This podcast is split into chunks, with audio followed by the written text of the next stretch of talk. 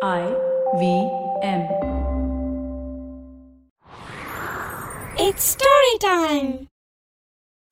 காணாம போன வியாபாரியோட பணம் திரும்ப கிடைச்சுதான்னு இந்த கதையில பார்க்கலாம் இது வரைக்கும் நம்ம சேனலுக்கு சப்ஸ்கிரைப் பண்ணலைன்னா உடனே சப்ஸ்கிரைப் பண்ணி பக்கத்தில் இருக்கிற பெல் பட்டனை கிளிக் பண்ணுங்க இந்த கதைகளை இப்போ நீங்க ஸ்டோரி டைம் தமிழ் யூடியூப் சேனல்லையும் ஐவிஎம் பாட்காஸ்ட் ஆப்லையும் மற்ற ஆடியோ தளங்களிலும் கேட்கலாம் ஸ்டோரி டைம் தமிழ் சேனலுக்காக உங்களுடன் ரவிசங்கர் பாலச்சந்திரன் ஒரு சின்ன விளம்பர இடைவேளைக்கு பிறகு கதையை கேட்கலாம்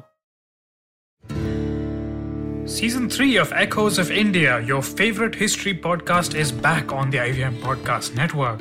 I'm your host, Anirudh Kanasetti. Join me on a journey through the wonders of early India as we explore the centuries between Buddha and Ashoka with critical research, empathy, and great storytelling. Along the way, you'll hear from all the vibrant peoples who shaped our world, from monks and farmers to warriors and emperors. New episodes are out every Monday. வாங்க கதையை தொடர்ந்து கேட்கலாம் புனலூருங்கிற ஊர்ல ஒரு வியாபாரி இருந்தாரு அவர் பேரு வாமனன் ஒவ்வொரு விளைச்சல் பருவத்திலையும் அவர் தானியங்களை விவசாயிகள் கிட்டேந்து மொத்தமா கொள்முதல் பண்ணி அதை சில்லறை வியாபாரிகளுக்கு தேவைப்படும் போது விற்பாரு. அதனால அவருக்கு சொந்தமா ஒரு பெரிய தானிய கிடங்கும் இருந்துச்சு. வாமனனுக்கு பெரும்பாலும் ரொம்ப வேலை இருக்காது. அவரோட தானிய கிடங்குல இருக்கிற தானியத்தை வேணும்னு கேட்டு வர்ற சில்லறை வியாபாரிகளுக்கு எடுத்து கொடுக்கணும். இது ஒன்று தான் அவருக்கு வேலை. ஆனால் விளைச்சல் காலங்களில் அவர் தன்னோட தானிய கிடங்க நிரப்புறத்துக்காக ஊர் ஊரா போய் விவசாயிகள் கிட்ட தானியங்களை கொள்முதல் செய்வாரு. அப்படி கொள்முதல் செஞ்சு எடுத்துக்கிட்டு வர்ற தானியங்களை நல்லா ஒரு இடத்துல காய வச்சு பதப்படுத்தி அதை தன்னோட தானிய கிடங்களை சேமிச்சு வச்சிருவாரு. தானியங்களை காய வைக்கிறதுக்கும் சுத்தப்படுத்துறதுக்கும் அவர்கிட்ட ஒரு பெரிய இடம் இருந்துச்சு. அந்த இடத்துக்கு பேரு களத்துமேடு. ஒரு தடவை தானியங்களை கொள்முதல் செய்யறதுக்காக ரெண்டு லட்சம் ரூபாய் பணத்தை கையில எடுத்துக்கிட்டு வாமனன் தன்னோட ஊர்லேருந்து கிளம்பினாரு. அடுத்து வர்ற பதினஞ்சு இருபது நாளும் அவர் ஊர் ஊரா போய் விவசாயிகளை சந்திச்சு அவங்களோட தானியத்தோட தரத்தை பார்த்து தனக்கு வேண்டிய தானியத்தை தேர்ந்தெடுத்து வாங்கணும். தானியங்களை வாங்கிக்கிட்டு கையோட உடனே பணத்தையும் கொடுத்துடுறதுனால அவருக்கு நல்ல விலையிலேயே தானியங்கள் கிடைக்கும்.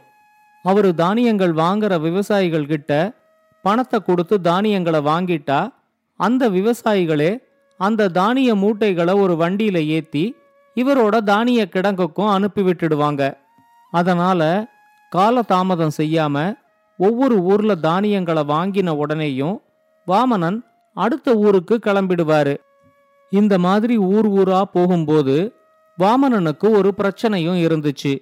பெரிய அளவில் அவர் எடுத்துக்கிட்டு போற பணத்தை விவசாயிகள் கிட்ட கொடுக்கற வரைக்கும் பத்திரமா பாதுகாத்து வச்சுக்கணும்.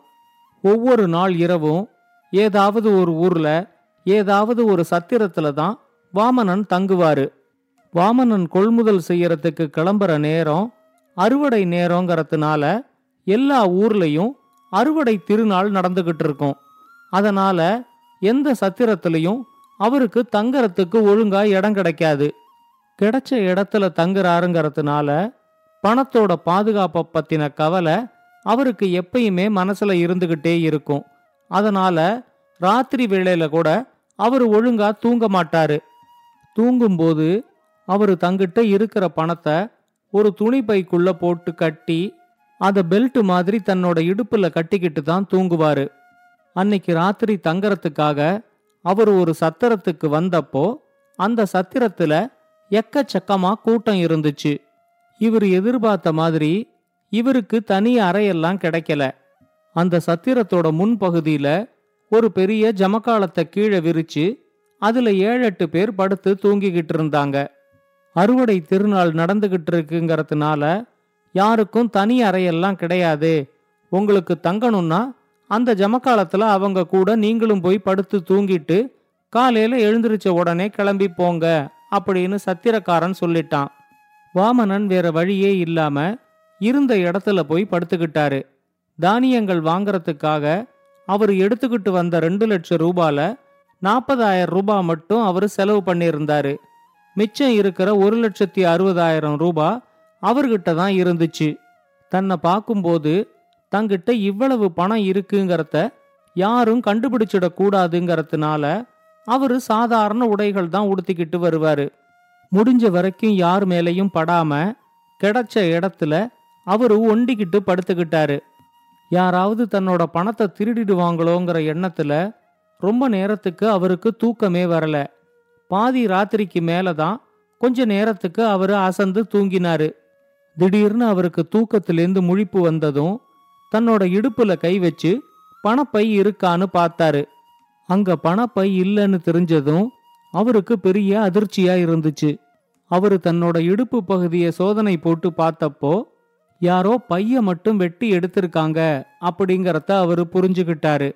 தன்னை சுத்தி தூங்கிக்கிட்டு இருந்த யாரோ ஒருத்தர் தான் தன்னோட பணப்பைய திருடியிருக்காங்க அப்படிங்கிறது அவருக்கு உறுதியா தெரிஞ்சிருச்சு.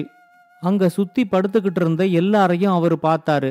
எல்லாருமே அசந்து தூங்கிக்கிட்டு இருந்தாங்க இப்ப சத்தம் போட்டு எல்லாரையும் எழுப்பி விட்டா அந்த அமளியில திருடன் தப்பிச்சு போயிடுறதுக்கும் வாய்ப்பு இருக்கு.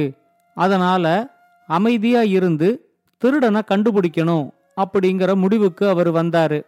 இங்க தூங்கிக்கிட்டு இருக்கிறவங்கள யார் திருடங்கிறத எப்படி கண்டுபிடிக்கிறது அப்படின்னு கொஞ்ச நேரத்துக்கு அவர் யோசிச்சுக்கிட்டு இருந்தாரு. இங்க எல்லாரும் படுத்து தூங்கிக்கிட்டு இருந்தாலும் பணத்தை திருடின திருடனுக்கு கண்டிப்பா தூக்கம் வராது. ஆனா அவன் தூங்குற மாதிரி நடிச்சுக்கிட்டு இருப்பான். அதை வச்சு அவனை கண்டுபிடிச்சிட முடியுமா அப்படின்னு யோசிச்சாரு. தான் முழிச்சுக்கிட்டது பணத்தை திருடினவனுக்கு இந்நேரம் தெரிஞ்சிருக்கும் அப்படின்னும் அவருக்கு தோணிச்சு. அவர் சத்தம் போடாம மெதுவா எழுந்திருச்சு. பக்கத்துல தூங்கிக்கிட்டு இருந்த ஒவ்வொருத்தரையும் கிட்ட போய் பார்த்தாரு.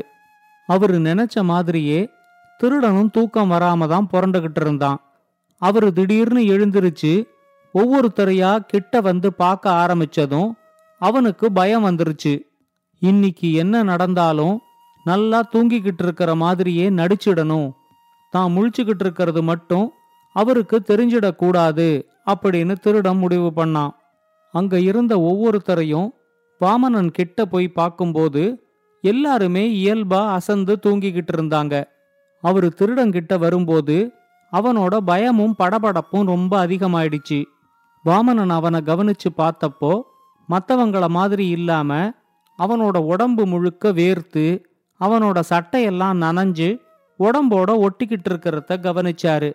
அப்பவே அவன்தான் திருடங்கிறத அவரால உறுதியா சொல்ல முடிஞ்சிச்சு.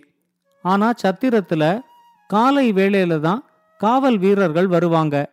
சரியா இவனை அடையாளம் கண்டுபிடிச்சு அவங்க கிட்ட ஒப்படைக்கிறதுக்கு என்ன செய்யலாம் அப்படின்னு வாமனன் யோசிச்சாரு.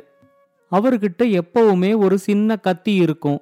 அந்த கத்தியால தானிய மூட்டைகளை குத்தி பார்த்து தான் உள்ள இருக்கிற தானியத்தோட தரத்தை அவரு சோதனை போடுவாரு. அவரு தங்கிட்ட இருந்த கத்தியை எடுத்து நல்லா தூங்கிக்கிட்டு இருந்த திருடனோட தலைமுடியிலேந்து ஒரு பகுதியை மட்டும் அந்த கத்தியால அறுத்து தன்னோட வச்சுக்கிட்டாரு. இனிமே அந்த திருடனால தப்பிக்க முடியாது அப்படிங்கிற எண்ணமே அவருக்கு கொஞ்சம் நிம்மதியை கொடுத்துச்சு. கொஞ்ச நேரம் தூக்கம் வராம புரண்டுகிட்டு இருந்துட்டு வாமனன் மறுபடியும் அசந்து தூங்கிட்டாரு. வாமனன் தன்னோட தலைமுடியை அறுத்ததுமே தன்னோட திருட்ட அவரு கண்டுபிடிச்சிட்டாரு அப்படின்னு திருடனுக்கும் தெரிஞ்சிருச்சு. பொழுது விடிஞ்சா தன்னோட திருட்டு எல்லாருக்குமே தெரிஞ்சிரும்.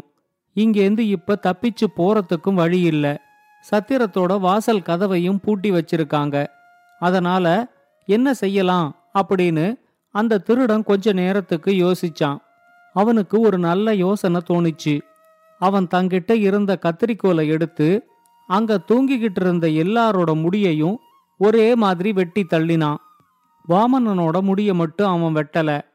தான் வெட்டி எடுத்த எல்லாரோட முடியையும் அந்த அறை முழுக்க விசிறி எறிஞ்சான்.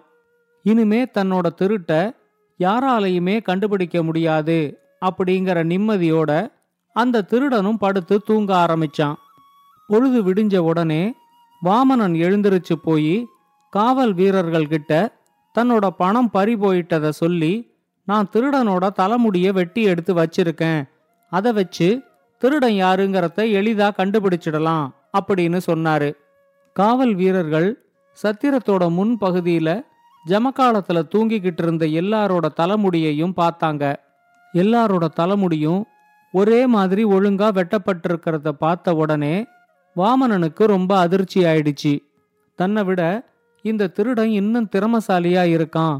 தான் தூங்கினதுக்கு அப்புறம் எழுந்திருச்சு எல்லாரோட முடியையும் ஒரே மாதிரி வெட்டி விட்டுருக்காங்கிறத வாமனன் உடனே புரிஞ்சுக்கிட்டாரு இப்ப திருடனை எப்படி கண்டுபிடிக்கிறதுன்னு அவருக்கும் ஒரே குழப்பமா இருந்துச்சு. அப்ப அந்த காவல் வீரர்கள் சொன்னாங்க இந்த ஊர்ல இருக்கிற நீதிபதி ரொம்ப திறமையானவரு. எவ்வளவு பெரிய திருட்டையும் அவர் எளிதா கண்டுபிடிச்சிடுவாரு. நான் உங்க எல்லாரையுமே அவர்கிட்ட கூட்டிக்கிட்டு போறேன். அவரு கண்டுபிடிக்கட்டும் அப்படின்னு சொல்லி வாமனனுக்கு ஒரு நம்பிக்கைய கொடுத்தாரு. நீதிமன்றத்துக்கு வந்து நீதிபதியை வணங்கி வாமனன் நடந்ததை எல்லாத்தையும் அவர்கிட்ட சொன்னாரு. நீதிபதி கொஞ்சம் யோசிச்சு பார்த்தாரு. இவரு திறமையானவரா இருந்தா திருடன் இவரை விட திறமையானவனா இருக்கான். வாமனன் அறுத்து எடுத்துக்கிட்டு வந்த தலைமுடியை மட்டும் வச்சுக்கிட்டு திருடனை எப்படி கண்டுபிடிக்கலாம்? அப்படின்னு அவர் யோசிச்சப்போ அவருக்கு ஒரு யோசனை தோணுச்சு. அவர் அங்க இருந்த எல்லார்கிட்டையும் நீங்க ஒவ்வொருத்தரும் என்ன தொழில் செய்யறீங்க? எதுக்காக இந்த ஊர்ல வந்து தங்கி இருக்கீங்க? அப்படின்னு கேட்டாரு. ஒருத்தர் சொன்னாரு நான் ஒரு குயவன். இந்த ஊர்ல திருவிழா நடக்கிறதுனால என்னோட பானைகளை இங்க விற்பனை செய்யறதுக்காக வந்திருக்கேன் அப்படின்னு சொன்னாரு. அதே மாதிரி இன்னொருத்தர் நான் தச்சு வேலை செய்யறவன். என்னோட பொருட்களை விற்பனை செய்யறதுக்காக இங்க வந்து தங்குனேன் அப்படின்னு சொன்னாரு. ஒவ்வொருத்தரையா நீதிபதி கேட்டுக்கிட்டே வந்தாரு. ஒருத்தர் வணிகராய் இருந்தாரு ஒருத்தர் தையல்காரராய் இருந்தாரு ஒருத்தர் விவசாயியா இருந்தாரு இன்னொருத்தர் புலவராய் இருந்தாரு எல்லாரோட தொழிலையும் அவங்க தங்கி இருக்கிறதுக்கான காரணத்தையும் கேட்டு தெரிஞ்சுக்கிட்டதுக்கு அப்புறமா எல்லாரோட தலையையும் நீதிபதி வந்து பார்த்தாரு.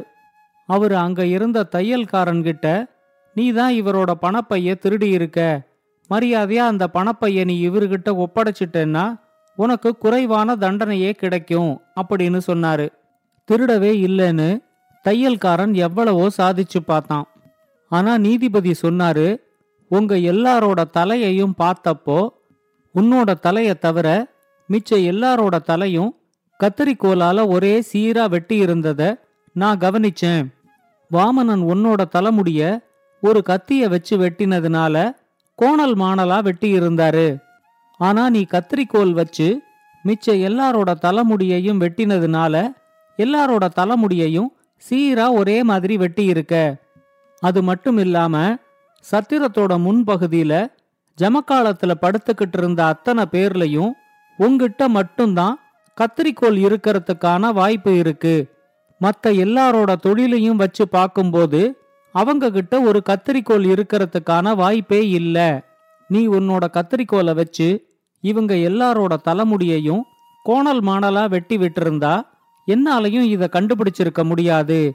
ஆனா ஒன்னு அறியாமலே உன்னோட தொழில் திறமை இங்க வெளிப்பட்டுடுச்சு. நீ எல்லாரோட தலைமுடியையும் ஒரே சீரா ஒழுங்கா வெட்டி விட்டிருக்க. நீதான் திருடன்னு நிரூபிக்க இதை விட உனக்கு வேற என்ன ஆதாரம் வேணும்? அப்படின்னு கேட்டாரு. இனிமே தப்பிக்க முடியாதுன்னு புரிஞ்சுக்கிட்டு தையல்காரனும் தான் எடுத்து மறைச்சு வச்சிருந்த பணப்பைய வாமனன்கிட்ட கொடுத்தான்.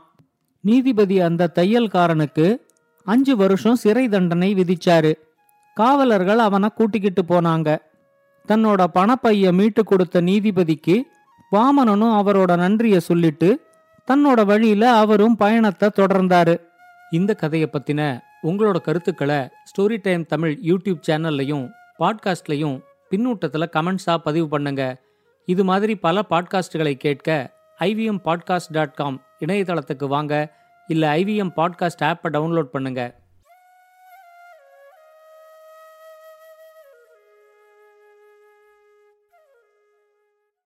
Hey, it's been another great week on the IVM Podcast Network. On the longest constitution with Priya, find out what's obscene about obscenity and why artists and writers have been penalized for it.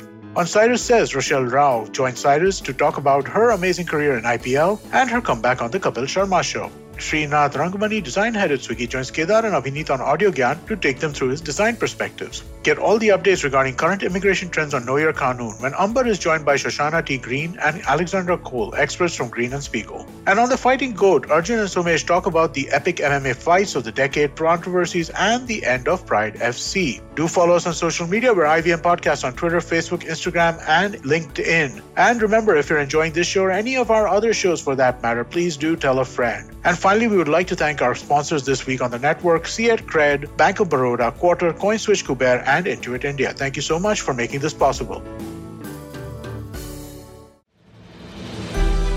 What if you could relive some of the biggest and most public feuds in Indian corporate history? We Peer back through the window of time to see who among HUL or Nirma stood on top. Or who was more dominant between Tata Motors and Maruti Suzuki? Tune in with me, Ambi Parmeshwaran, And me, Anupam Gupta, on Bank of Baroda presents The Last Brand Standing where we talk about two brands vying for the top position. and what their journeys were, Every Tuesday on the IBM Podcast app or website. or wherever you get your podcast from.